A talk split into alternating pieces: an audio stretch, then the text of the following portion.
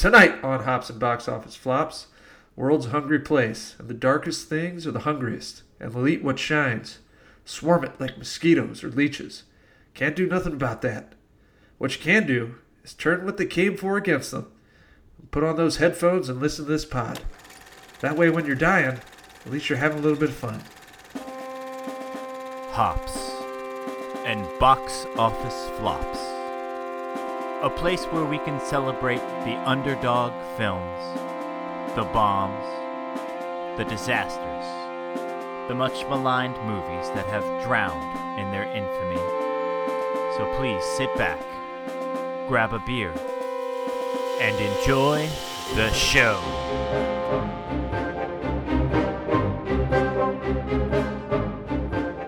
Hello and welcome back to the 79th episode of Hops and Box Office Flops presented by RevengeOfTheFans.com. And tonight we journey back to the place that haunted all of our dreams. It calls to us, beckons us. Fear what lurks behind the door of room 237. Yes, listeners, tonight we are doing Stephen King's Doctor Sleep. And as always, along with me on our fight against the caravan of kid killers is Captain Cash. Uh, please call me Cash the Hat for the remainder of the pod. I accept that, and I will do it. Uh, as well as Boo. the Shinnin. You don't want to get sued, boy. Chumpzilla. Drink well, stay drunk, live long. What's drank can never be undrunk. Words to live by, folks. I don't know That's if just sage uh, advice. I don't know if that's honestly. necessarily true, but Words to live by. We also have our resident Stephen King expert, Mayor McCheese. I don't have a snappy one-liner. I'm just happy to be here. Welcome back to the pod. Good to have you. Yeah. So Thank such enthusiasm. You're like the waning moments of Grampy Flick. Okay. To be honest, I just spent the last over three hours trying to trudge through this game while my kids were going to bed. So I'm coming off of the movie right after it ended. Yeah, I we'll we'll talk about it, but this is it is long. The I watched the director's cut. You watched the director's cut. I'm not sure if you have to because I don't know the differences, but I've heard you should. But three hours is a lot of movie. It's a lot of movie. Yeah. Okay, points of order. You can find the show on Twitter, Facebook, and Instagram at Hops and BO Flops. You can find myself at Writer WriterTLK on Twitter. Captain Cash or Cash the Hat. Where can they find you when you're not shopping in a hat store in Louisiana? First of all, it's a haberdashery. Second of all, C A P T C A S H on most of your social media. And uh, Chumpzilla, when you're not uh, luring vulnerable kids with the shine to your creepy van, where can they find you? So on Thursday evenings, you can find me on Twitter at ChumpZilla8. And please, folks, apparently you didn't catch my message last pod. Send me all your at hashtag shitweasel memes. Come on, where are they at, folks?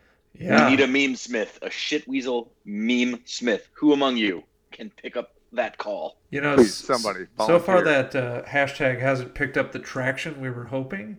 I thought it would really shoot right out of there, just like out of the anus, be a just sweeping the world. But Shoot right out of the anus of the internet. yeah. 4chan. Yeah. So Doctor Sleep, both the theatrical and director's cut are available on HBO Max if you have the subscription. Otherwise, uh, I think you have to buy it. It's on Prima now, I think. Is it? No, 'Cause- it's on Prime if you have the HBO Max. If you have the I HBO. tried. Oh, boo. My bad. Okay, so yeah, if you don't have HBO, I mean, it's worth renting. I, I, w- I wouldn't say a hard buy unless you're like a super fan of Mike Flanagan, which I'm sure there are many. We'll talk about why in a moment. I mean, I if you're a King fan, no, no, no. If you're a Stephen King fan, this is worth your buy. I think. I don't. I don't know if it is at 15 bucks because of how long it is. I would. I mean, give it another six months, it'll be three dollars. Uh, fair. It'll, it'll be cheaper for sure. Uh, tonight, Yeah. tonight, what are we drinking, Captain Cash? Tonight, coming out of Cleveland, the Great Lakes Brewing Company, we are drinking Nosferatu. Uh, we thought very appropriate for both the holiday season and the fact that the bad guys of this film, when they are not a hotel, are psychic vampires. Uh, this drink gives off steam at 8% ABV. Um, it is sort of a, it pours pretty dark red overall. I think it's decent. Gentlemen, Cheers. cheers to that. Cheers. Cheers. Uh, so then the, I Here's guess to the blood of children with the shine. Yeah. It's not really the blood; it's more their soul. It's more their, their Yeah, but fear the and their fear and pain. the pain purifies the steam. Yeah. Yeah, purifies God, it. This is a brutal movie. Uh, so how many bad Is it? movies? How many bad movies you would you be willing to sit through whilst drinking the Nosferatu Red Ale? Well, I'll say this: uh, it does meet my requirement of more than seven percent. Um, so you know, it, it's it's decent. It's it's definitely a it's a weird combo, right? Like a red ale is usually not that strong, and I can usually sit and drink six or seven red ales over the course of a couple hours and feel nothing. With this, uh, you know, I'd give it two. I'd give it two because I like how high octane it is. But um, I don't know. It's a weird combination. It's not like a a normal high octane or high gravity beer I'm used to. Okay, McCheese, this beer is local to your area. What do you think? How many how many bad movies would you sit through? I'd give it a like one and a half Doctor Sleeps, um, or two and a half regular length movies. It, I mean, it's very good, and at eight percent, um, it's. I mean, it is pretty aggressive, but you drink it fairly slow because of how um, dominating the taste is. So you're not just going to chug through them. That that's fair. Eight anything over seven uh, can be a little little heavy. So this movie, and as I mentioned, right, if you're a Mike Flanagan completionist, I know this is also inspired by the Stephen King novel, but Mike Flanagan is really an up and coming horror director. He directed this film. It was his largest production to date. Uh, you may have heard of him because he's directed Absentia, uh, Oculus, Ouija, The Origins of Evil, Hush, Before I Wake, Gerald's Game. Uh, he also brought The Haunting of Bly Manor and The Haunting of Hill House to Netflix. Like he was the showrunner basically for those, the main writer. Uh, he is, yeah, he's a big time name in horror right now. And I have seen a bunch of his movies and I like most of them. And uh, I, I think this is a good one too, especially you see the progression of his career, especially when you get to this movie. If you start with Absentia, which he essentially made in a weekend for no money at all, and then you see this, like the scale of what they did in this movie is really impressive. Uh, it stars Obi Wan himself, Ewan McGregor, as Dan Torrance, Rebecca Impossible Mission Force Ferguson as Rose the Hat, uh, Cliff Whale Rider Curtis as Billy Freeman, Kyliegh Competent Child Actor Curran as Abra Stone, Carl Lurch Struycken as Grandpa Flick, and Zahn, I got to act with the legendary Kurt Russell McClarnon as Crow Daddy. He's also in season two of Fargo. He's the best character. He's just great, uh, amongst others. And we'll mention one of them as we go through the plot. Doctor Sleep, I mentioned, based on a Stephen King novel of the same name. The story itself is a direct sequel to The Shining. Uh, the movie was released November 8th, 2019. It grossed 72.3 million on a production budget as high as 55. They probably marketed the heck out of this because considering the su- success of It chapters 1 and 2 which grossed 701.8 million and 473.1 million, you know they were really high on Stephen King properties over at WB. Safe to say $72 million had to be a disappointment. Uh, I would think there was high expectations. And there should have been. I really like this movie. I I am prepared to ride or die for this thing. Can I circle back to the cast real quick?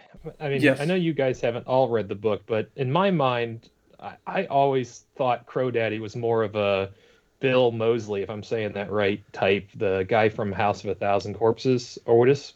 But maybe that's how I was picturing it in my head. Uh, certainly, like I've started reading the book. I'm about a quarter of the way through. You've read the whole book. Uh, I would say, yeah, the characters don't exactly fit the descriptions. Like Grampy Flick seems to be more of like a decrepit old man in the book, and in this, he's literally Lurch. He's gigantic. Like I was actually shocked that Lurch from the Addams Family movies was still alive, but I was happy that he was. Not for the whole movie. Uh, yeah. Well, uh, the actor, The actor. Lurch. Yeah, is- okay, yes. I apologize. I thought I was rude. Uh, So I'll, I'll- um, I'll be obnoxious here. 15 years ago, Crow Daddy is Lou Diamond Phillips in the movie. well, yeah, I can see that. Yeah, this uh McLaren's a really uh, hot actor right now. He's been in a ton of stuff. I love him mainly because I love the Fargo TV show, but he's great in everything. So I was happy he was in this. Uh, I kind of sidetracked us. We can get back on. Oh the, no, uh, I'm just saying the in the movie though, he's portrayed as a faux Native American, you know, mystic man type guy. Is it faux? he's actually Native American, yes. What, I mean, no, I don't but think they- I, I don't, they- I don't they think they. Re- it- it's kind of a stereotype. Is what I'm saying. Like, Well, I agree. I think uh, it's which a, apparently it's is not sort something from the book. That's what I'm trying to say. Is they, the movie turns into the uh, stereotypical mystic Native American, but apparently Yeah. that was not the book's portrayal. Yeah, I mean that was just in my head. That's what I saw it as, but not. You know, it doesn't. I mean, you could read the book and get a different interpretation. We're gonna get into Gotcha. the True Knot, which is what they're called when we get to the plot, and I do have some thoughts on that. Uh, I do So think is that like True Blood? No, Or it's is that not. It's not that lame, but it's pretty lame. Uh, to me, this movie, I, I don't think it deserved to be a disappointment either. Am I shocked it's a disappointment? No. I'll talk about that more after the plot. But it was super well reviewed, seventy-seven percent on uh, Rotten Tomatoes with three hundred and seventeen reviews. It's pretty crazy when you do these newer movies and you see how many more reviews there are for movies like this. Uh, and the fans gave it an eighty-nine percent. Clearly, the audiences took to it, but that didn't inspire people to go see it. But the people that did see it loved it. Uh, And I am one of those people. I want to Yeah. stress that. I didn't see it in theaters. I caught it at home on VOD, I think basically right at the start of the pandemic. And this was like, I was blown away. I enjoyed the hell out of this movie. And I wonder, I wonder what the audience demographic is. Is it people wanting to see a follow up to The Shining and King fans, or is it just people who are like, I really like horror? Because if you say like I really like horror, you're going to wander into more of the slasher films that are popular now. This is more, and we'll talk about it. It's it's a longer, more thought out story that progresses, and I think that kind of falls on deaf ears with some of the new horror crowds. I I- agree with you 100%, Yeah. Mayor McCheese. I think this movie is definitely geared towards the, the Stephen King book fans. It's not a great horror movie in the fact that it's particularly scary and or gory or it's got an inventive villain and there's some sort of unique visuals to it but it is an interesting story and it's a slow slow burn and if you like the stephen king books you'll probably enjoy the way this thing flows I would argue that unless you have seen The Shining, you shouldn't watch this. Most of this is predicated on you understanding the entirety of the plot of The Shining and what all of that means. Like this movie doesn't spend a lot of time giving you a primer. in the last third they give you a quick quick rehash but you have to be able to take what they show you and then apply it to what you've heard before Mm.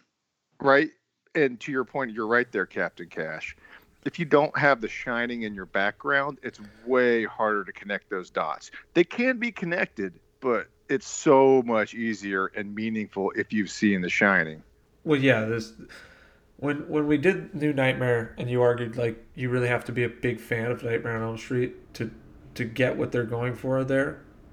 You do have to have some sort of background knowledge on the character of Danny Torrance and the trauma that he suffered, and why the Outlook Hotel is so significant, and why going back there would be such a traumatic experience in itself for him. Um, and The Shining came out in 1980. We all like The Shining. It's a, it's a fantastic movie. Like it's a, it's a Kubrick classic, but uh, let's face it, like, flat out classic Yeah. flat out classic Yeah. it's, it's a visual experience yeah, we're on the fringe of that not being like as relevant as it used to be. Like it's very Well, I relevant mean- to us, but 15 year olds aren't like, of course I've seen The Shining.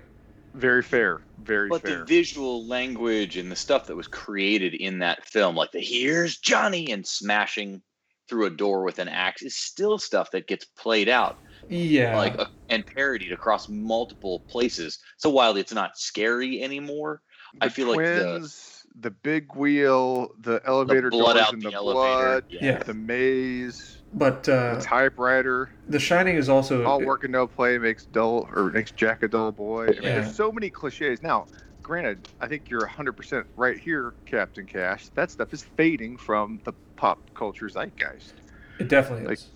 The millennials aren't as keen on The Shining as us old fart faux Gen Xers are. We, I- we are millennials, I that's fine. I saw a whole thread. I said faux Gen Xers because we we obviously don't self-identify as millennials, but No, technically we are the oldest millennials. uh, technically, I did see a thread on Twitter the under, other day, so I guess it was sort of fortuitous that we ended up doing this before doing Event Horizon or The Mist, whatever we are doing next. But it was all about how Stan, Stanley Kubrick movies are boring. Nobody's interested in visual cues and being shown different things and like having to think about the plot of the film. And I was like, isn't that appropriate? Because that's why everybody loves most Stanley Kubrick movies because they are open to your interpretation and you're supposed to be paying very close attention. Uh, because, like The Shining, this is a slow burn, very slow burn, which leads us to how would you describe it in one sentence? We'll start with you. Cash the Hat. Listen, I'm not going to be snarky or make a joke. I'm just going to call this the perfect sequel to The Shining because to me, that's what this is. Okay. Uh, Uh, all right. After that, I move that we now call him Cash in the Hat for the rest of the pod. the Cash in the Hat. Sure. The cash in the hat. I'm I'm fine with that. I mean, he pulls Yes. weird stuff out of his ass all the time. Makes total sense. Uh, it, listen, if it means I have to talk and rhyme the the rest of the pod, I'm gonna do it. By God. No, no, no, no, no. I Make it so. Okay. Uh, he's no longer Cash in the Hat. Ch- uh, Chumpzilla, how would You you, describe it? Box. Don't don't don't make me get out the fox. The Fox? Anyway, Doctor Sleep is Stephen King's supernatural reimagining of Trainspotting, which he failed to package as a sequel to The Shining. Okay. Eh, Come on, we get, we get the Trainspotting baby in this movie.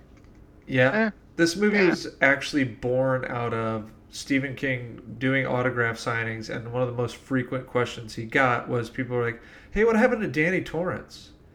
And is like, "You know, I never really thought about it." He used to like make up bullshit answers, like, "Oh, he married whoever" from one of his other books. Uh, and he's like, maybe I should develop that. And then there was an actual cat at a hospice, and that's how he got the idea for Doctor Sleep. Uh, McCheese. So mine is what happens when a group of dying hippie-ish vampires try to fight off the strongest child telepath, an adult Danny Torrance, and the Overlook Hotel? You end up with one of the best adaptations of a King novel, unlike last week's crap fest. Uh, yeah, mine is you know carnies, circus folk, small hands smell like cabbage. Want to eat children? Yeah, that's Slightly that's worse than the. Dutch. And you take that back, Mayor McCheese. Dreamcatcher is fantastic. I Uh, can't. I can't. you know, I it's- can't get behind it's- that. also fortuitous that we decided to talk about a Stephen King adaptation that wasn't a hot pile of uh, hemorrhoid alien shit. so I feel much better this week than I did last week. Shit weasel. Shit weasel. Hashtag shit weasel. No, but to your point, Mayor McCheese, I can tell without even reading this book that this movie is a much better adaptation of the book because it has a lot more thought into the plot. There's a lot of things that they give you early on that pay off later. It does a good job of being a satisfying narrative, but to me, it just wasn't a visually exciting movie. And when you're following up Kubrick's The Shining, it's tough for me to to rectify those two uh, you know different things there's a whole duality between the Stephen King books and then the movies. This is a visual media. I think Kubrick's movie is a more interesting visual thing but i'm sure this movie Doctor Sleep was much closer to the book. So it's a win-win in different ways I will say, well, I mean, it's tough to top Kubrick's. Like, how are you going to one up that on the sequel? I well, mean, the yeah, and visuals it- i mean Kubrick's visuals are outstanding i know he strays from the book but the visuals are fantastic no, and, and- and I'm not even comparing to the book. I'm comparing it to Kubrick's vision and what he did with those visuals. This movie brings some of that back in, especially with that, um, this not the sound effect, but the music that plays over like twice. That's fantastic. And the, I mean, some of the visuals are actually very good, but it is not, it is not the most best visual movie, if you will. But the reason I'm comparing it to Dreamcatcher is the, you know, I we didn't watch the the original of this movie was two hours and 30 minutes. The director's was three hours. Dreamcatcher was two hours and 15. And in this movie, they managed to tell so much better of a story than the last movie and actually track the book um, to much finer detail than what we got in that one. Yeah, uh, we're gonna move on. We're gonna get to the plot. I'll just say that having only read the first quarter of the book, the first hour of the movie, obviously there's exclusions, uh, and it and it truncates it, follows it very closely. It tracks very nicely. So if you were a big fan of the book, you're like, wow, they're doing a really good job layering this movie in the ways that the book is layered. Obviously, things are done differently, but that's what you hope to see when you're a Stephen King fan, because he does have many, many layers uh, to his novels. Like an onion. Yeah. Well, I, listen, not So does Stephen do- King's an ogre. Yes, what I'm saying is Stephen King is an ogre. Uh, but what that checks out. Yeah, but what I also am saying is this book, excuse me, this movie is not just a really great adaptation of the novel, it's also a really great continuation of the movie because and we'll get into the differences later, but the way The Shining the book ends and the way The Shining the movie ends are completely different. Yes. Yeah. And Stephen King hates the movie's ending. Yeah. yeah. Eh, eh, yeah, it puts a nice clean bow on everything. Yeah. Which I mean, if you're going back almost 40 years later to redo or to continue a story, finding a way to put a nice bow on it, like it, it's such a strong, like it. So many movies who will go back after 10 or 20 or 30 years to try to redo some kind of story just fall completely flat. Here, I think they had a story to tell.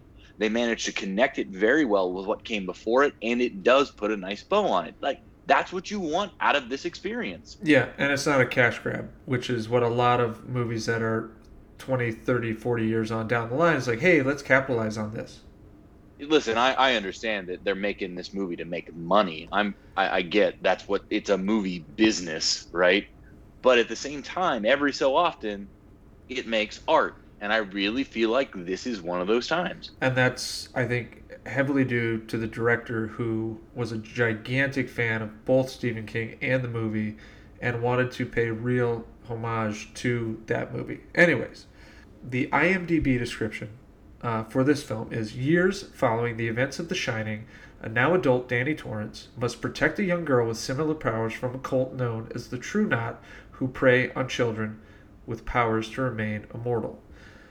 So, that's their description. It's pretty spot on, which will lead me right into the plot, which is going to be very brief because you should watch this movie. This movie is good, it deserves an audience. I'm not going to spoil it for you. I, I feel like we're gonna have to spoil this a little to really talk about it because uh, the a lot of this is the end. That's where I think it gets strongest. And you know, again, sort of spoilers. There's a, a cameo at the end of this that just hits like a fucking freight train. That's that's fair, Captain Cash. It is difficult to not spoil this movie without discussing everything that happens inside the Overlook Hotel, as that is sort of I, the climax of the film, but it's also a huge part of the film. That's why it's in the trailers. Uh, in the aftermath of the Overlook Hotel incident, i.e., the malevolent spirits of the hotel driving his father insane, resulting in him attempting to murder both Danny and his mother, Danny still battles the demons of that place. He's able to overcome their presence by locking them away with his shine, thanks to the help of a dead and not actually Scatman Crothers, but he looks a hell of a lot like him, with that power. This, of course, doesn't equate to a normal, happy existence. Uh, Danny sort of grows up into a drunk drifter. He goes from town to town working odd jobs, silencing the shine with a heavy amount of booze and inappropriate behaviors. And all of that is just it's so brutal to watch because it's it's him extending the cycle of abuse that he had with his father Exactly. and it comes up later where he talks about the only way i could connect with my father is when i was completely drunk and it's dang Yep. Yeah. Uh, There, there are some pretty heavy allusions to generational trauma and substance abuse in this movie yeah that are fictionalized, but also very grounded in reality. Like, those are real things that people go through. And I found that to be a very interesting part of the movie because I was not expecting that at all to have such a stark and accurate portrayal of of those concepts. And, and, it, and it had weight. You, you felt it. And again, you have room for that in a three hour movie because it, it's not totally crucial to the plot, but it's some heavy, heavy character development. Mm. And you get to witness it almost like in real time because they go like real in depth with it. So anyway, sorry. I, I don't want to get too much into the oh, this isn't like the book like I did last week, but I think we're touching on the scene where Danny come, you know, he wakes up from a bender and he's in bed with a girl he met at the bar and he's trying to leave and he's stealing her money because he kind of puts it together. They spent all of his on coke and a kid comes out of the bedroom. The, the one thing that is a little more brutal in the book is that he's trying to leave and he's trying to get the kid to go back in the room and the kid yells candy and makes her run at the table and tries to grab the cocaine. Yike. Yeah, and that and that becomes when Dick uh, Hallorann is is basically telling him like you can lock away these male- malevolent spirits, but you can never lock away memories. Like these things are going to stay with you. Like the horrors that you witness and and the life that you're leading, and the things that you remember, they're- it's never going away. Yes, you not can just get that rid you're of seeing, these. that you're participating Yes, in. yeah.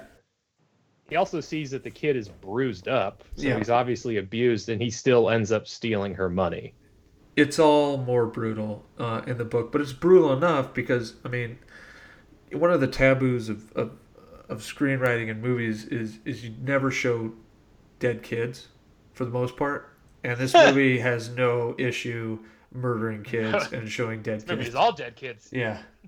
But it has to for for the story to be faithful and the story to work. Like you have to understand that yes, the True Knot are sort of lame, but they kill children, so they're really heinously evil. So that is the general overview. But you're also introduced to the True Knot, who are a group of roving uh, caravanners, uh, miscreants, who are seemingly immortal and feed on the shine, which is essentially the pain and fear of those they kill. And we also get introduced to Abra, who's a young girl who's incredibly gifted with the shine and really the other principal protagonist of the movie. Now, I have a quick question because the True Knot, who are essentially the principal antagonists of the movie, I was not particularly fond of. I did not think they were very cool. What's your take on the True Knot? Questions about them, what have you? Captain Cash. I don't think they're supposed to be cool. That's the point. They're a roving band of child murderers. They suck. They're supposed to suck. I guess cool is a poor choice of words, but they're not interesting. She wears yoga pants. Like, they're not even visually interesting. Okay, first of all, Rebecca Ferguson as Rose the Hat is incredibly hot throughout this entire thing. That's excuse enough for yoga pants. Now, you want to talk about, you know, are they menacing or whatever? I, I mean, yes, because they are deeply unsettling to watch and they kill children, one explicitly on screen that is really hard to watch. Jacob Tremblay. Yeah, but more than that, it's I kind of like it because they treat themselves as a family, right? So you're also introduced to uh, how they add more people to the True Knot, right? Uh, which is part of you get them to imbibe the steam, and they're only using other people who have the shine to do that. But they don't have some sort of secret knowledge. They're just a bunch of idiots who have been around for the last 300 years. But but that's really not what they're supposed to be. They're actually they're much more intelligent than the average layman. They dress and act so absurdly because they're supposed to be fooling us into ignoring their misbehaviors. Yeah, I'm- already going to go back on what I just said. So they do a better explanation in the book where she Rose the Hat goes into a big explanation of like you pass us every day on the highway. We're RV people. We shop at Walmart. We eat at McDonald's. You don't ever recognize us. We park at camping grounds. Like you could go your entire life without even picking out one of us, and that's our goal. Yeah, and and that's the point. They're completely banal dickheads who murder children.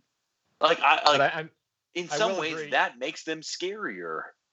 I will agree with the Thunderous Wizard though that you know they don't have a lot to add other than the fact that they're terrible. Like they're not visually interesting. They don't have a lot of great dialogue. You don't get introduced to a ton of the characters. I mean, you basically end up knowing three of them.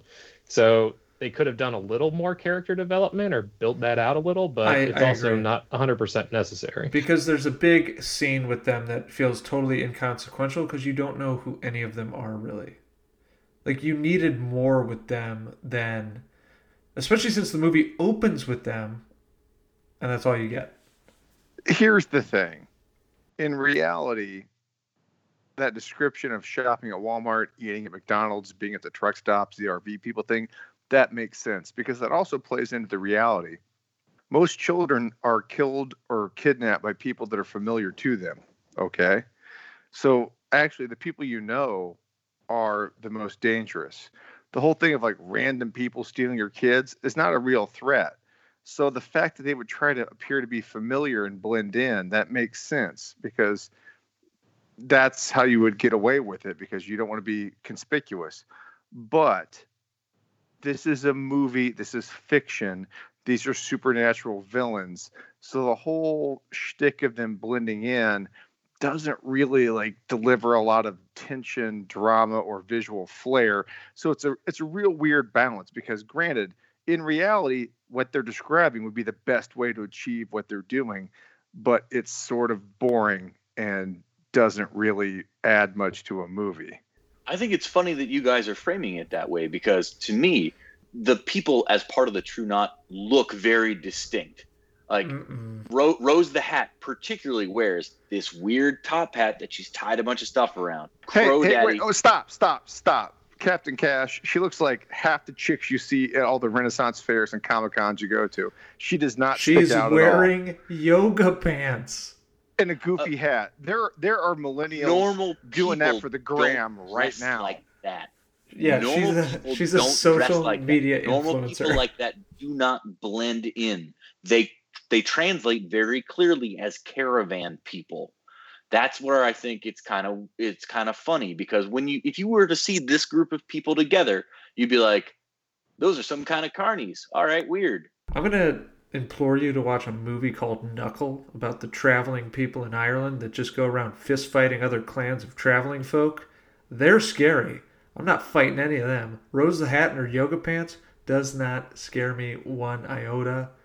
Even with some of the creepy things they do, and there is a kill in this movie that is truly heinous, I'm sorry, it just didn't work. I've seen recommendations scary looking now? chicks in the art program at liberal arts colleges. I'm just saying. I mean, this is they they are very much dressed just like that. That's fair.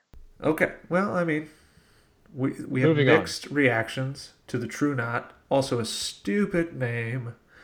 Well, it, it- and wait a minute. I just want to point out, just to continue to dog on Captain Cash's beliefs here, the True Knot, in general, they're fairly goofy.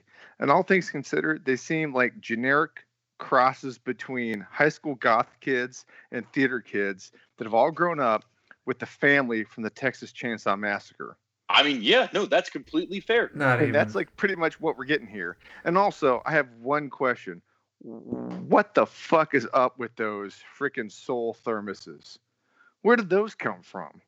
I I do- I They're just completely Yetis. They're point. very nice. Right, right, yeah, But- they're just fancy Yetis, exactly. So to give some explanation here, the True Knot have canisters that they store the steam in, uh, that they can then drink later to sustain their lives.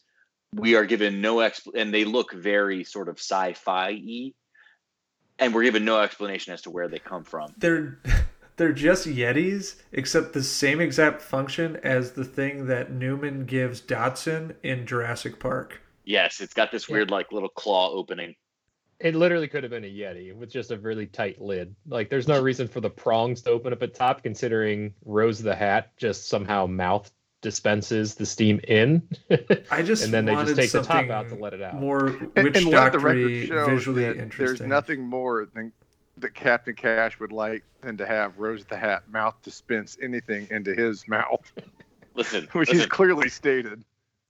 that that's not untrue but i will say this much about uh, the canisters if you look closely at them they contain like uh, some sort of emblem or gree from the child they have killed like one of them very distinctly has like a boy scout thing And it, as you start to look closer at what yeah, the true totems. is, they have totems from the victims. Yes. Yeah, is really gross and creepy. Um, all right. I mean, we have mixed mixed feelings. I, I just wish it was a little more House of a Thousand Corpses and a little less uh, sweat to the oldies. So I, I think it's less it's less sweating to the oldies. It's more uh, a yoga retreat Yeah. kind of group. So Danny and Abra, who's this other principal protagonist, they connect through their mutual gift. They write each other notes. Uh, they communicate via the shine. Uh, this, of course, leads to her needing his help. She witnesses the true knot abduct and subsequently murder a young boy, as I said, Jacob Tremblay. Torture, torture, and murder. Yeah. Yeah, it's it's it's a full like three minutes of them murdering a ten year old on screen. Yeah. I just want to point out that Jacob Tremblay is a big enough star to just be like, yeah, fuck it. I'm going to show up in your movie, get abducted and murdered, and say peace. Like, that's how big a star he is. He can do whatever he wants. He's like young Brad Pitt now. uh, this connection also outs her to Rose the Hat. It is then up to her and Danny to stop the True Knot. So that is the spoiler free plot to the movie what we're going to do now is we're going to say, hey, how many beers do you think it takes to watch this? What were our general impressions? We're going to go around the horn, and uh, we'll start with Chumpzilla this time because he seems to be the lone uh, dissenter of the group. Yeah, I, I'm sorry, but it three hours long for the director's cut. I'm going to give this the full six beers, but I'll add, you know, the warning here that this is a slow burn. Not a lot happens for the first like hour and 15 minutes of the movie. There is So- literal child murder and full frontal zombie nudity. I don't I can't agree. I- Go on, I, sorry. understand that, Captain Cash, but those are all things I've seen before, and it is too far and, and few between to keep me engaged. It kind of drags on. Now, the second half of this movie really picks up. So you could definitely, in three hours, get in six beers, but you run the risk of getting a little drowsy midway through, so just be prepared. But yeah, it ends better than it starts. So it's not a bad movie, but it's just tough to get through at three hours. So again, six beers. That is my rating. I, I, we're gonna go to McCheese, but I think like what you're describing though is The Shining. The Shining is a very slow, long movie that all builds. It builds, and there's things throughout it, just like there is, as Captain Cash just said in this movie. But the end is what you're there for in The Shining. Really, like that's where it all becomes so insane and off the walls. Listen, Chumpzilla is not here for storytelling. He's in Uh, it for I- the child murder and nothing else. So if, I, if I'm doing this like golf, I'm giving it a beer and a half uh, because I think it's a great movie. Um, if I'm doing this honestly, I'd say it's three beers because it's three hours long and I can have a beer an hour while watching it and not lose focus on the story or how it ties into the book and the original Shining. Uh, but no, it, I mean it's a really good movie. It's it's a beer and a half for me. Uh, I would say three, but not in a bad way. Three is in you're casually drinking, enjoying the movie. I watched this. I was really tired, and I knew I had to get it done for the pod, and I was never bored. Uh, I really enjoyed where it was going. I was I was very invested in the story it was telling. Uh, I said not my favorite, but it is a very solid movie and a great adaptation. Uh, I'm going to give this two beers, uh, mostly because I feel like I could probably drink two beers in. I didn't watch the director's cut, full disclosure, in the hour or two and a half hours this movie takes place over, uh, because this is a really good movie. And we're going to get into more of why I think this is a great movie and what it does really well in the spoiler section. But yeah, watch this movie now. D- Don't listen to the spoilers, just go absorb it for yourself two beers, you're gonna have a real good time. With the caveat, you have to have watched The Shining first. Okay, so now we're going to get into spoilers. So if you're listening to this pod, uh, the timestamp will be in the notes, the description of the pod, and the time for you to resume the pod will also be in those notes. So I'm not going to make you fast forward blindly. I'll put it in there for the description of the pod. So you've been forewarned. It is spoiler time. We are now referring to our resident Stephen King expert, Mayor McCheese. Does this work as an adaptation of the source material as well as a successor to Kubrick's movie? Because if you're unfamiliar, the ending of Kubrick's film and the book are quite different. And when Flanagan was discussing with Stephen King adapting this novel, uh, he knew he wanted to be faithful to both of their visions, but he really had to be faithful to Kubrick's because that is the shining that the majority of people do recognize. Now, whether that is fading from the cultural zeitgeist or not, which we all think it sort of is, it is the that is the probably predominant uh, ending that people know. If I may, this is fading from the cultural zeitgeist the same way fucking Casablanca is. Okay, so you mean that it is? Uh, I mean, there are aspects of this film that will endure for a hundred years. That yeah, but that doesn't. the same that- way that play it again, Sam. The same way that this is the beginning of a beautiful friendship. uh, you can't the just wa- same deal. you can't just watch here's johnny and be like oh yeah like great it, it- it's a two and a half hour movie there's a Cap- lot of Captain shit that happens in the shining you know Here's the deal. You're 100% right. It is the same thing as Casablanca, but they're on the same schedule. They're getting faded out together. Listen, uh, yeah. Casablanca is that much further out, and you know, The Shining is trailing behind it. Again, I'll tell you right. I, I know kids. I got kids, younger kids. They don't know The Shining. yeah, That's it- that's my that's fault fine. as a parent. That's my fault as a parent. But yeah yeah, They can't Well, know it if no, you haven't seen it. I mean Cash the but Hat, I'm- don't ever compare. again, that's my Casablanca to fault. The Shining That's my again. fault. but there is a part of The Shining that is so ingrained just simply in the culture that you will know The Shining just by cultural osmosis. but that doesn't To mean you your- know the to your defi- movie Like- right. And to your defense, there, Captain Cash, people will know the memes. They'll know the jokes and the Sure. references, but they won't know where they come from. yeah yeah, And uh, that's- that's that- reason. that's a big thing like understanding the shining understanding the moment with jack torrance hacking through the door with with the fire axe is much There's more context. important than just the the meme or the gif of him doing that. Like there's a lot that leads to that. Uh, so what do you think mccheese? And since i've No, read I- a fourth of the book i'll chime in as well. And we'll obviously all chime in with why we think it works as a sequel but we'll start with mccheese. No, yeah, I mean, it can't follow. You can't do the book. You can't follow the path of the book because the Overlook doesn't exist in the book. So I, I think it follows the best path of the book it could, and I think it ties the two, uh, or the four, if you will. It ties them all together and kind of, like I said before, it puts a bow on it, and it does it in a really good way. I mean, it's an excellent story. it cleans up all those loose ends, and you know, I'm I appreciate that the director reached out to King to get it done, unlike Kubrick, because I mean that's fairly well documented that there's bad blood between King and Kubrick because he they bought the property and let Kubrick do whatever he wanted with it, which isn't what King wanted to happen, and it was one of his first stories, so he wasn't smart enough to say like, hey, if I don't have some say in the filmmaking, then this thing might get sideways, which he learned after this and a couple other movies. which uh, he's always hated the original Shining ending uh, and elements of the film, which is why they remade it as a miniseries. And to your point, like not only did Flanagan reach out to him, they reached out to the estate of Stanley Kubrick and got the blueprints that he used for the creation of the Overlook Hotel, and then painstakingly recreated those sets for this movie. This is not CGI for the most part. Like this is Yeah, they, did, they, insanely. did a, they did a great job. They did a great job. As far as I know, they reused no footage from the original Shining. That's how intense the recreation effort was. No, no, like I know what you're thinking when you're like, "Oh, was that Shelley Long as or whoever it was, um, the woman who plays uh, Danny's mother, Wendy, Wendy, Wendy?" It's it's not her. Really?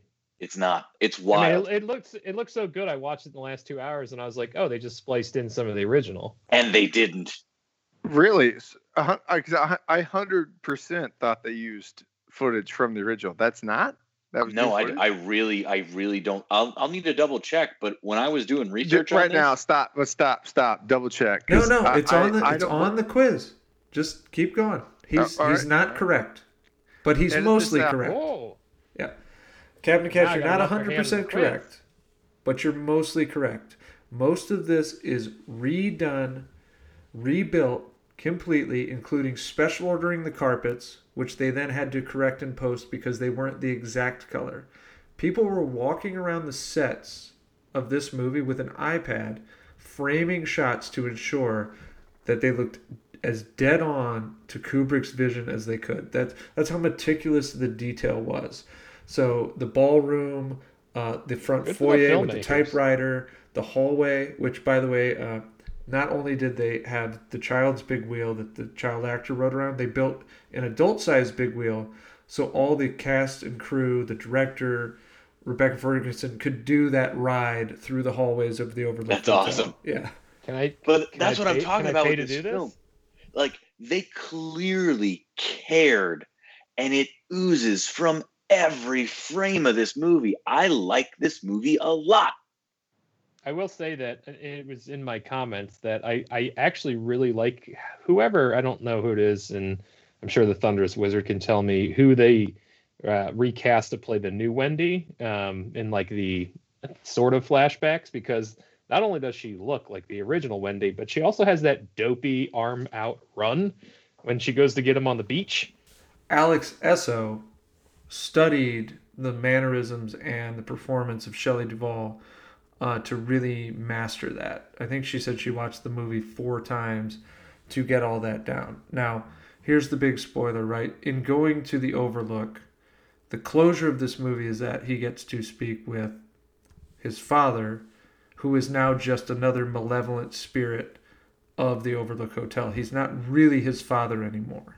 and the way this is framed it is it is dan at the bar and it is a bartender who you don't see who is trying to convince him to have a drink to make the failure that his father had to start drinking again and go off the edge and then it pulls back. And you know what? It's not jack nicholson but jack nicholson is fucking 70 years old and has been retired the last 15 years. It's but it's that's Henry what hap- that's Thomas, Elliot from ET. that- It, but that's what happens in the original Shining is that Jack Torrance goes to the bar and he starts talking to the bartender Lloyd, and it looks like his favorite bartender, and Lloyd convinces him to start drinking and talking to the management, which is what happens in this movie.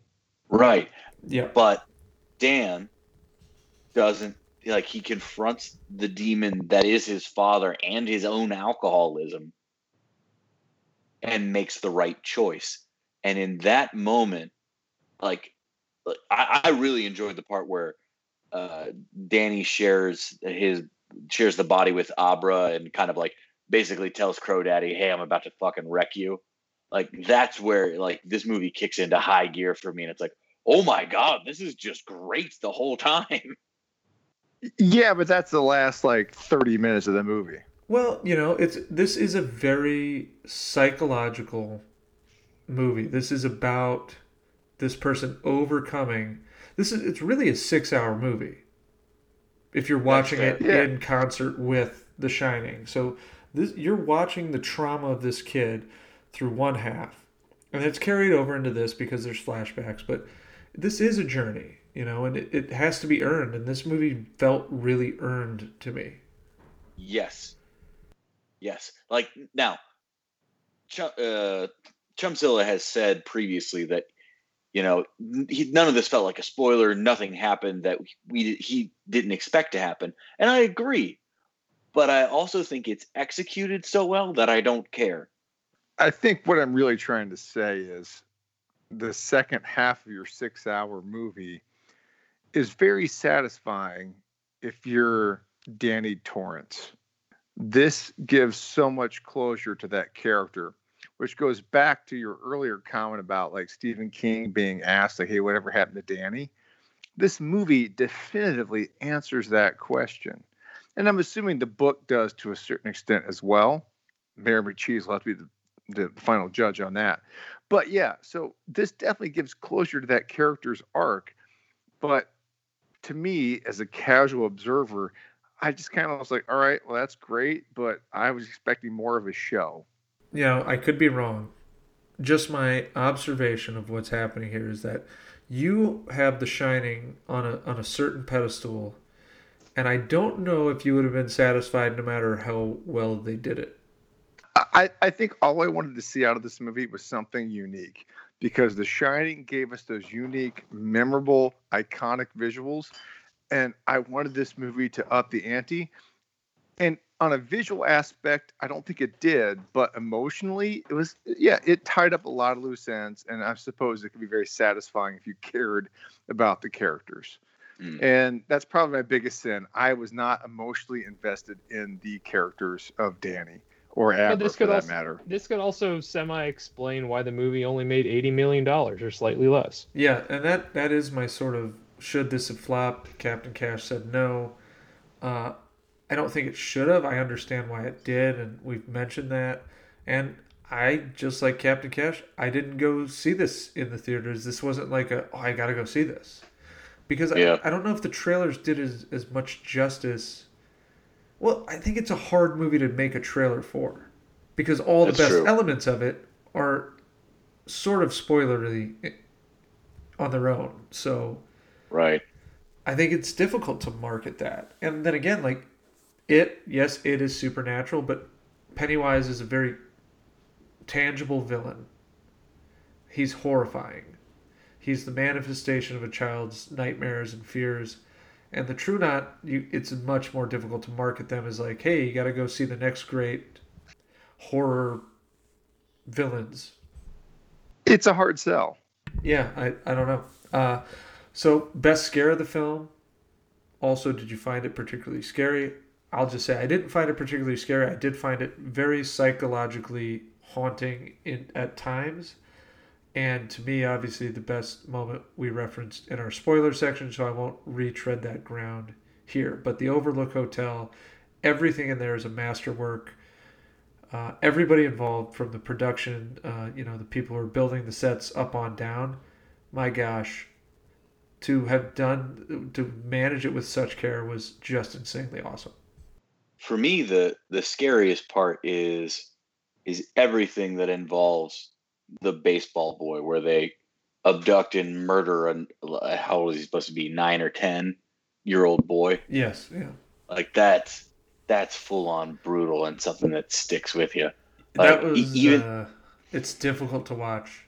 As as parents we're all parents i was having a little bit of trouble there like even the part where it's just it's crow daddy sitting in the the stands watching the baseball game take place and you hear these two dads talking to each other presumably dads talking to each other saying you know oh watch him. He can predict where the pitch is coming from and someday there's going to be some scout come to find him. And you see crow daddy give this little smile and just the malice behind that is just blah. okay chumpzilla just one comment on that scene i think that's a fantastic piece of subtle social commentary as to how we uh, commoditize our children at an early age.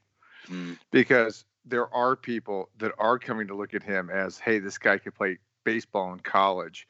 I could use him. And, you know, most kids that get recruited don't go to the pros. They get grinded up in the minors or grinded up in college baseball.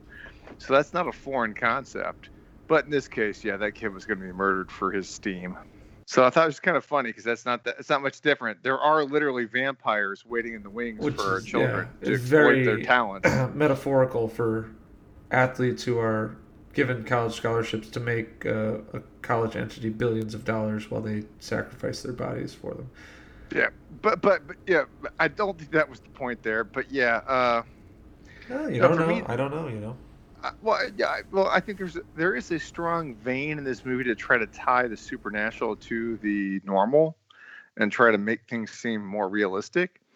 Um, it, it falls apart at times, but I give this movie some credit for that. It tries to make those two worlds closer than you would normally consider them. But anyway, uh, the scariest thing for me was definitely the flashback of the dead overdosed mother and the baby because that felt real personal to me. Like that was something Mm. that Danny could have personally impacted, and you know he was encouraged to do so, and he ignored it. But he had to live with that like memory, like nope, you can't forget this. Remember that mom you left, like barfed in her own bed? Yeah, she died, and that baby you gave the bag of Cheez-Its to, he didn't make it because no one ever found them. To me, that So was a you- pretty bleak, a bleak fucking scene. Do you want to know how that happens in the book? Yes. Mm, Well, Kind of th- no, th- but It's does it worse, involve yes. You cocaine? told us I a think, little, I think it right? involves cocaine. Well, that Yeah. no, that. no, no. That was that. I told you about the canny and how you know he found the kid covered in bruises. Um, Right. She does. She does come back to him in the book. She comes back to warn him about uh, Rose the Hat in a vague way. She's like, "Watch out for the Hat Lady," and but at the same time, he now, because he sees her, realizes that those bruises were caused by her brother who beat her and the kid to death. ugh. So he beats the kid to death, and then she is so overcome with guilt, she pops a Yeah, bunch yeah, of yeah, pills yeah. and drowns in the Yeah. bathtub. Yeah, sorry, sorry. She oh, what a happy He- part of this pod. he's the he's the abuser and she kills herself and then she warns him and it you know that's it's one of those things in the book where there's multiple points where he almost goes back to just saying fuck it and starts drinking like crazy and this is one of them Yeah. So, McCheese, what did you think was the best scare of the film? Was it particularly scary? I think this is more of a psychological horror film. Yeah, It's I a mean, I didn't- I Scary didn't- horror film. I didn't find anything particularly scary. I mean, stuff with kids screws me up. We've talked about it, you know, not on the pod before, but The Witch screwed me up when I had my first kid. This screws me up now that I have like a four year old daughter. Um, and it's going to, you know, it'll screw me up forever. Uh, I, I do appreciate that they finally got Miss Massey right, which is the lady in, in the in the movie it's room 237 in the book it's 217 where they get the scene right where she comes out and tries to get Danny, and then the footprints stay there. I like that because that actually put that to rights, unlike um, uh, unlike some of the other playouts of how Miss Massey works Yeah. and how she. I mean, her her goal is to essentially eat Danny, and they got it right in this. You know what I think actually hurt this movie? The fact that Steven Spielberg had already recreated the Overlook like three years before this in Ready Player One.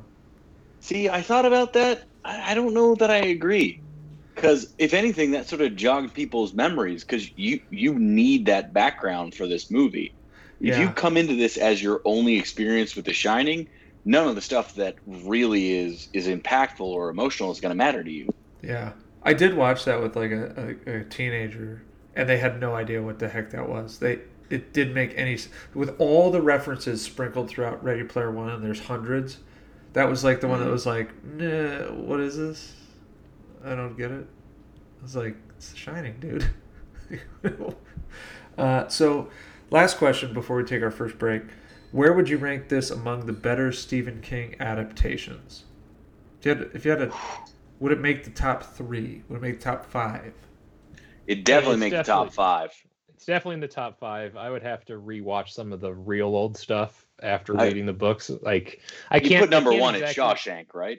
Yeah, I mean, Shawshank. Oh, Shawshank certainly it- yes. Yeah, I mean that. Shawshank and it come in there fairly well. I can't remember. I mean, I don't believe the Tommyknockers is very good, but I haven't watched it or read it in forever. Uh, it's Ca- not good. Carrie, Carrie's good. number two.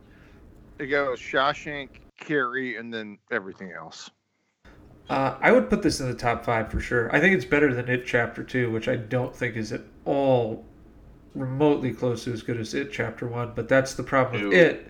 The ch- the children's portion of it was always superior to the adult portion of it. So Yeah, I mean, and it's I, it I is feel like a, Sleepwalkers is definitely number two, right? uh, it's such a I was Cats twenty or Cats nineteen ninety two. I was thinking uh, uh, the Cat's Eye. I was thinking Thinner. thunderous wizard. You know we have a history with Thinner. Yeah, Lizard. Listen, uh, The, the Running Man. What about the Running Man? yeah. I mean, so I mean, It's not as good as uh, this. I mean, I love the Running Man, but it's not as good as this.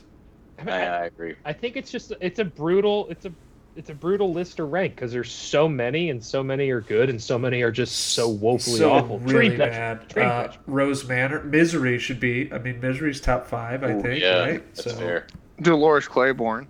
Yeah, also very good. Uh, Can we get ten in the top five? Well, I mean, you can't address original fucking Shining, right? Like Fine. maybe that's not the best adaptation, but it's definitely one of the better movies that was ever made. Oh yeah, for sure. Yeah. Yeah.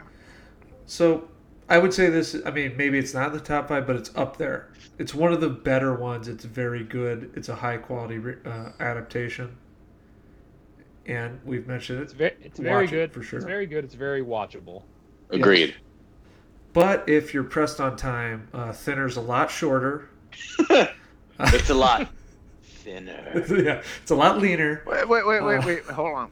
What's wrong with Maximum Overdrive? I, lo- love I that love movie. Maximum Overdrive. I Well, there love go. that. The Green That's- Goblin's in it. That sounds like a solid number three right there. You know what's that that might end up being my my horror roundtable just because I want to rewatch it. And just in case you're on the fence there with Maximum Overdrive, that movie has a all ACDC soundtrack. It also is the only movie to ever give us the actual Green Goblin as a villain on film. Not weird biker Green Goblin, not angry troll doll Green Goblin. It's the actual Green Goblin in the form of a monster truck murdering on the people. face. Yeah. On the face of a monster. Yes, yeah. Uh-huh. Yeah. That's correct. And it really And checks co- out. and a I mean, coke machine killing people. Yeah. Yeah, by shooting cans into their dick. That's a great movie. Yeah. a lot of nonsensical is a kills great- in that movie. It's a great and movie. Emilio. Yep. All right. So, Maximum Overdrive. Okay, so it turns out Maximum know. Overdrive Next pod. best Stephen King adaptation. Uh, we're going to take a quick break. Uh, when we come back, it is What is Tied Cannot Be Untied Trivia Challenge. We'll be right back.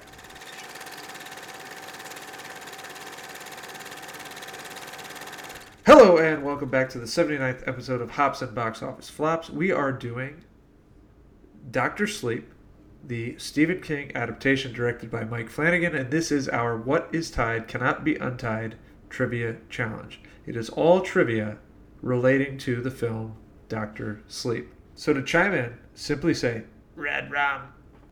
Are we ready? Danny's not here, Mrs. Torrance. That sounds like we're ready, I think.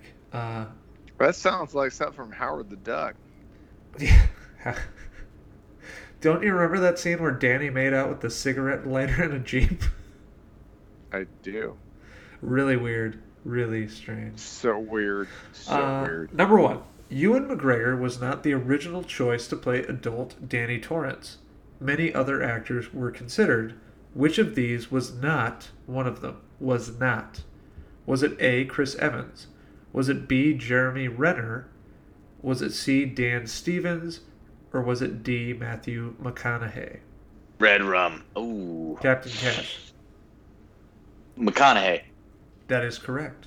That was, Ooh. that was my guess. Yep, McConaughey was not considered. As we all know, he played the Man in Black in perhaps the worst Stephen King adaptation, The Dark Tower.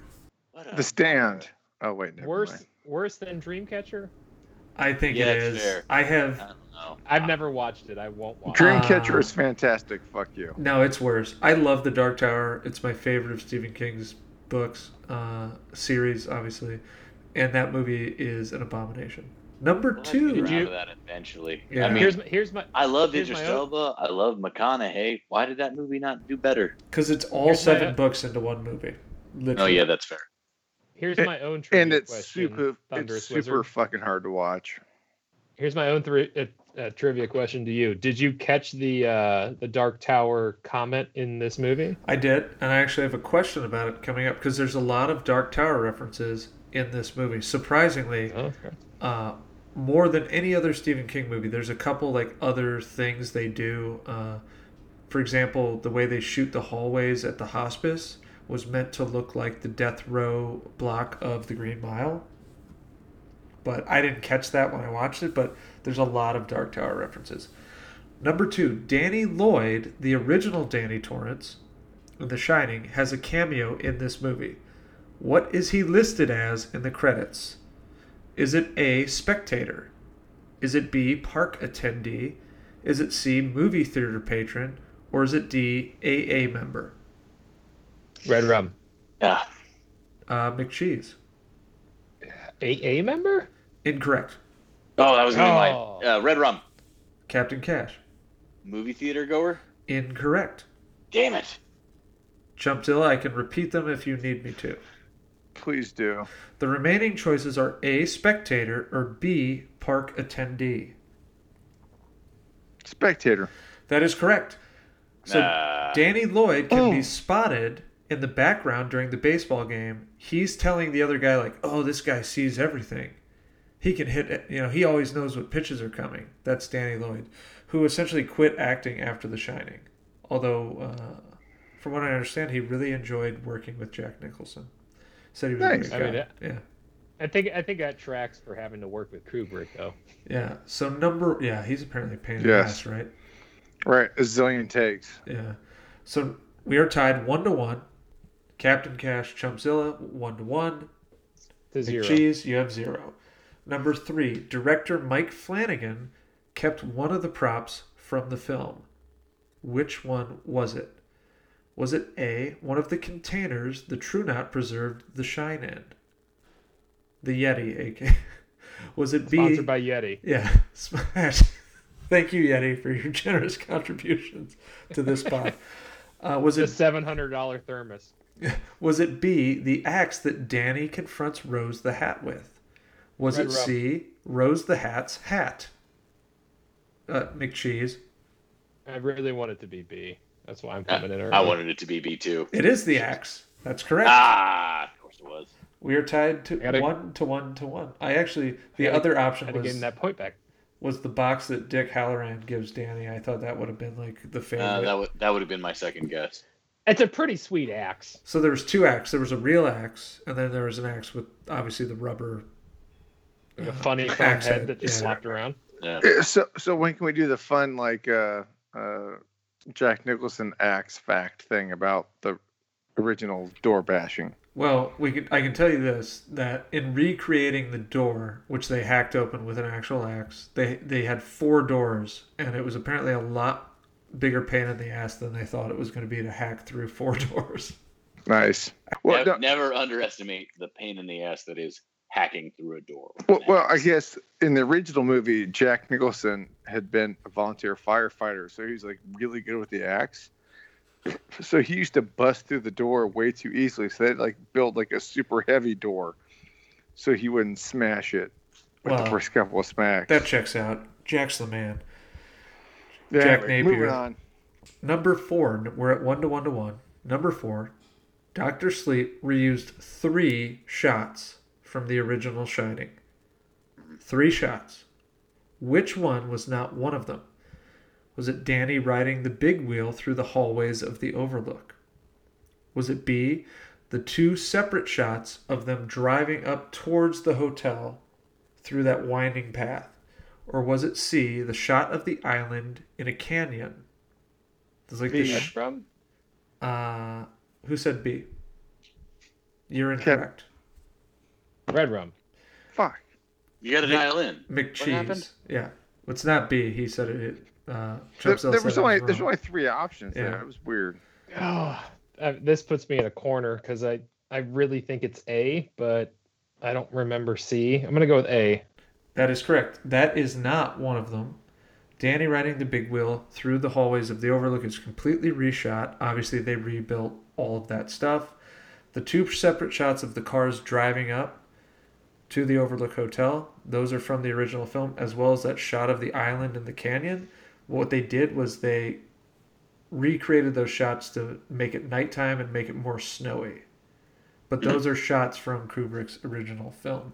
The, um, the only thing Wow. that stuck out to me with the big wheel for some odd reason when I watched it two well now it's five hours ago uh, was the tires. The tires didn't look right from the first movie. It's- from The Shining. There's Oh, well, if you, fuck you. if you're casually observing the big wheel, you can mistake it. Like I mean, it's that close. Like that's how well they did it. But you, you the actor, Yes. you can just tell is not the same kid. And plus, the grain of the film is a lot different. So they they would have had to like do a lot with that. I don't know. So McCheese is in the lead, two to one to one. This is our last question, but there are multiple choices here. I'm not going to provide any options. If you are able to name these things, you can get a point per thing. And here it, here it is. This film goes out of its way to reference The Dark Tower. So, as I said, I'm going to provide no options.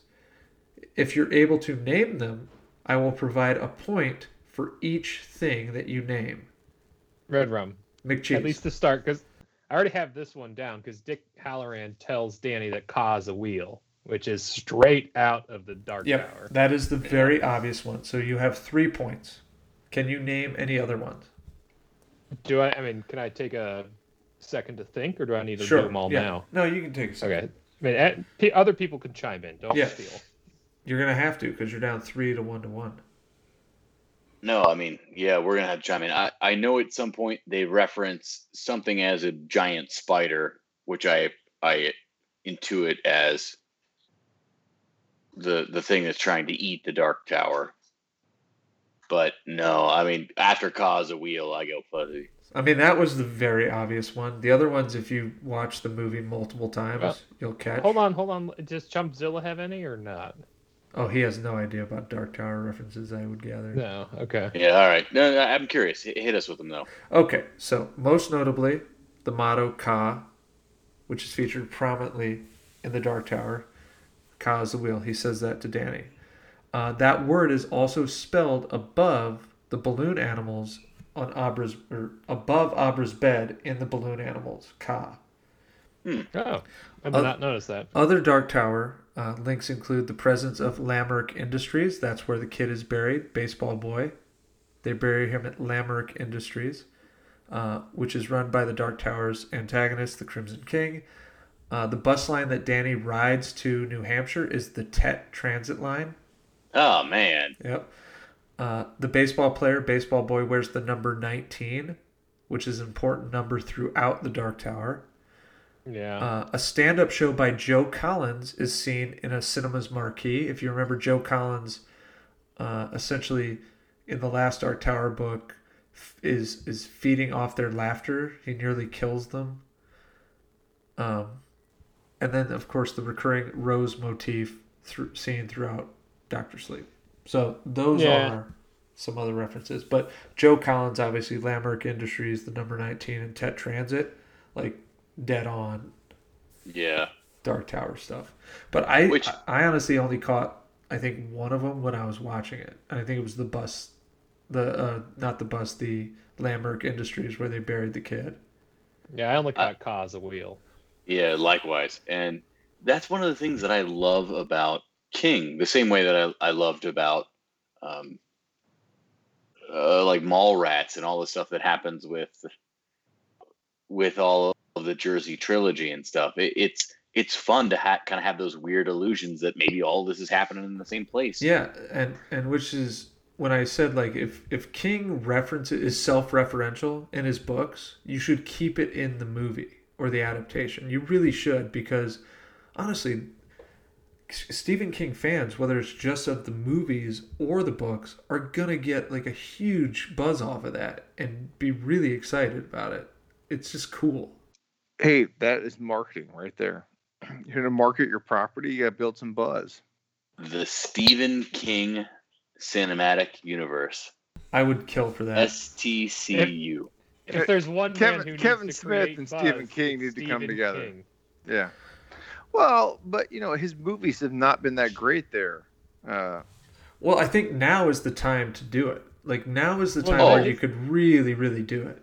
Uh, and you We're could do shows and you could do movies. Yeah. Yeah. no, Is I, that I- his I- I- problem? Is that his problem that the movies are bad because he's not a film director? Well, no, no, no, no. I think you have an excellent point there, Mayor Cheese. I think uh, he needs to capitalize on it because Stephen King's properties have value, but he's yet to like somehow like get that big ass movie money for it. No, okay, No, he has now. Like they've For done some of 'em, so yeah. much stuff in the Yeah, last ten yeah. years. Like he's crushing Yeah. it. but no. The point is though, like he he has so many like bad movies that should make good money. I mean, a, lot of things. I mean, you could redo Salem's Lot. They did 112263, which I love, which obviously is the date that Kennedy was assassinated, and it's one of my favorite Stephen King books. And the show is great. It's on Hulu, and you can watch it. But Yep. even in 112263, the the lead character goes back to Derry, Maine. But in the show, they changed that, and it's like, no, no, make him go to Derry, Maine.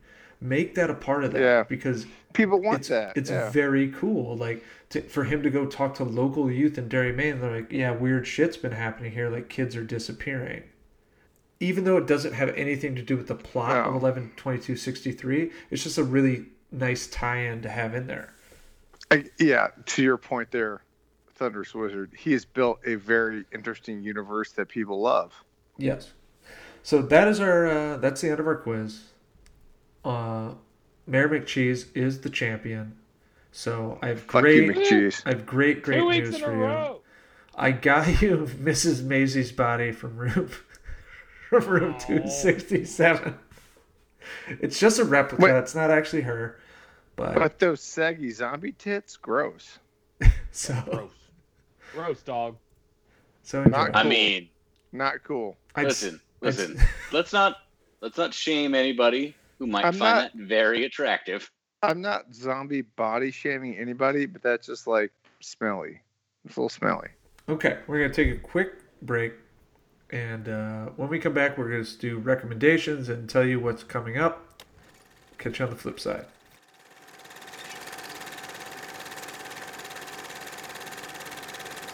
And welcome back to the 79th episode of Hops and Box Office Flops, presented by RevengeOfTheFans.com. This is our closing segment of our Doctor Sleep Pod, and it is recommendations. So, Cash the Hat, why don't you kick us off? Uh, so if you haven't seen it, check out The Boys. Uh, the Thunderous Wizard and I were there for the premiere of that movie, excuse me, that show back in 2019. Uh, season two just finished up on Amazon Prime, so you can stream the entire two seasons right now if you want. It's only uh, 16 hours, so you know, uh, two seasons, eight episodes apiece. Uh, it honestly, for me, it turned a hard corner in season two, going from you know, kind of a fun, dumb superhero thing that was sort of, you know, vulgar and silly to just being full on good. I like I recommend this show very heavily. Yeah, it's a great show. It's actually doing like bonkers numbers, like competing with some of Netflix's top shows.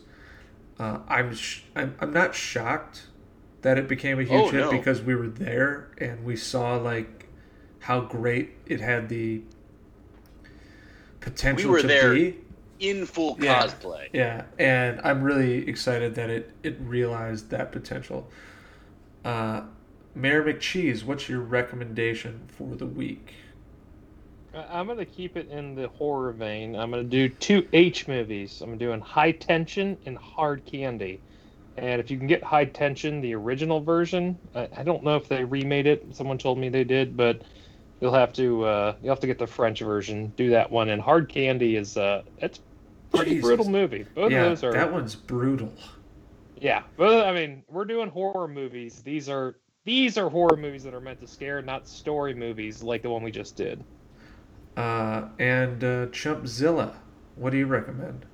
Personally, I think the scariest reality we can all face right now is America current as one? it is. Yeah. so my recommendation is just the simple thing to go out and vote, folks. Yes. Please vote. Yes. Vote. Vote once. Vote lawfully, but vote.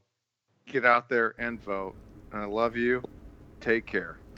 Okay, that's fair. Uh, this is the purge election year, essentially, that we're living in. So, uh, I have two two recommendations. The first is Hush, which I mentioned before at the very beginning of the pod. It's a Mike Flanagan directed movie. It's on Netflix. It's a much more straightforward uh, slasher flick, and the principal protagonist of that movie is deaf, so there's very little dialogue in the entire movie. I like that movie a lot. It's free on Netflix. The second one, another Mike Flanagan directed movie, Watch Gerald's Game. It's based on a Stephen King novella. It's a real trippy movie about a woman and her husband uh, having some kinky foreplay, and her husband dies, and she's basically handcuffed to the bed, stuck with her dead husband on top of her, and experiences a series of hallucinations. Mike Flanagan's got a lot of talent. We talked about it throughout this entire pod. Like, he cares very much about the stuff he's doing. He's a very passionate filmmaker, and nothing is more evident than either of those two movies or everything he did with Doctor Sleep. So, those are my two recommendations. Um, I think you'll really enjoy them. I think you'll really enjoy Doctor Sleep. Now, remember, you can find the show on Facebook, Instagram, and Twitter at Hops and BO Flops. You can find myself at WriterTLK. You can find Captain Cash at C A P T C A S H on most social media. Uh, he'll probably be wearing his stupid hat or lounging around in a haberdashery. You can find Chumpzilla at Chumpzilla8 on Twitter. If you enjoy the show, please leave us a review on Apple Podcasts. Be sure to like, share, and subscribe. And connect with us on social media. Tell us about shitty horror movies or great horror movies that nobody appreciated that you love. We're going to see you next week for uh, technically the final entry in our Flops That Go Bump in the Night series. We're going to do one more bonus episode because October turned out to be the Friday month from hell. Uh, lots of Fridays in October for us to drop podcasts on. So, Captain Cash, what are we doing next week? Next week, we are going to be doing The Mist because I went and rewatched Event Horizon and I hated it. So instead, let's do a movie that's actually good. I think and more uh, King stuff for me to talk about. Yeah, I think- Thomas Jane approves. I think that's fair. We the pod can always use more Thomas Jane. The pod can always use more Stephen King, and the pod can always use less Tho- uh, Paul W. S. Anderson. And more Mayor McCheese. Yeah. Thanks for coming out, buddy. Two in a row. Two in a row. You won't need eyes where we're going. Yeah. So, uh, listeners, in closing, just remember we're all dying. The world is just one really big hospice with fresh air. We'll see you next time. That's a quote from Danny Torrance. I'm not that bleak, but that's a quote from the movie.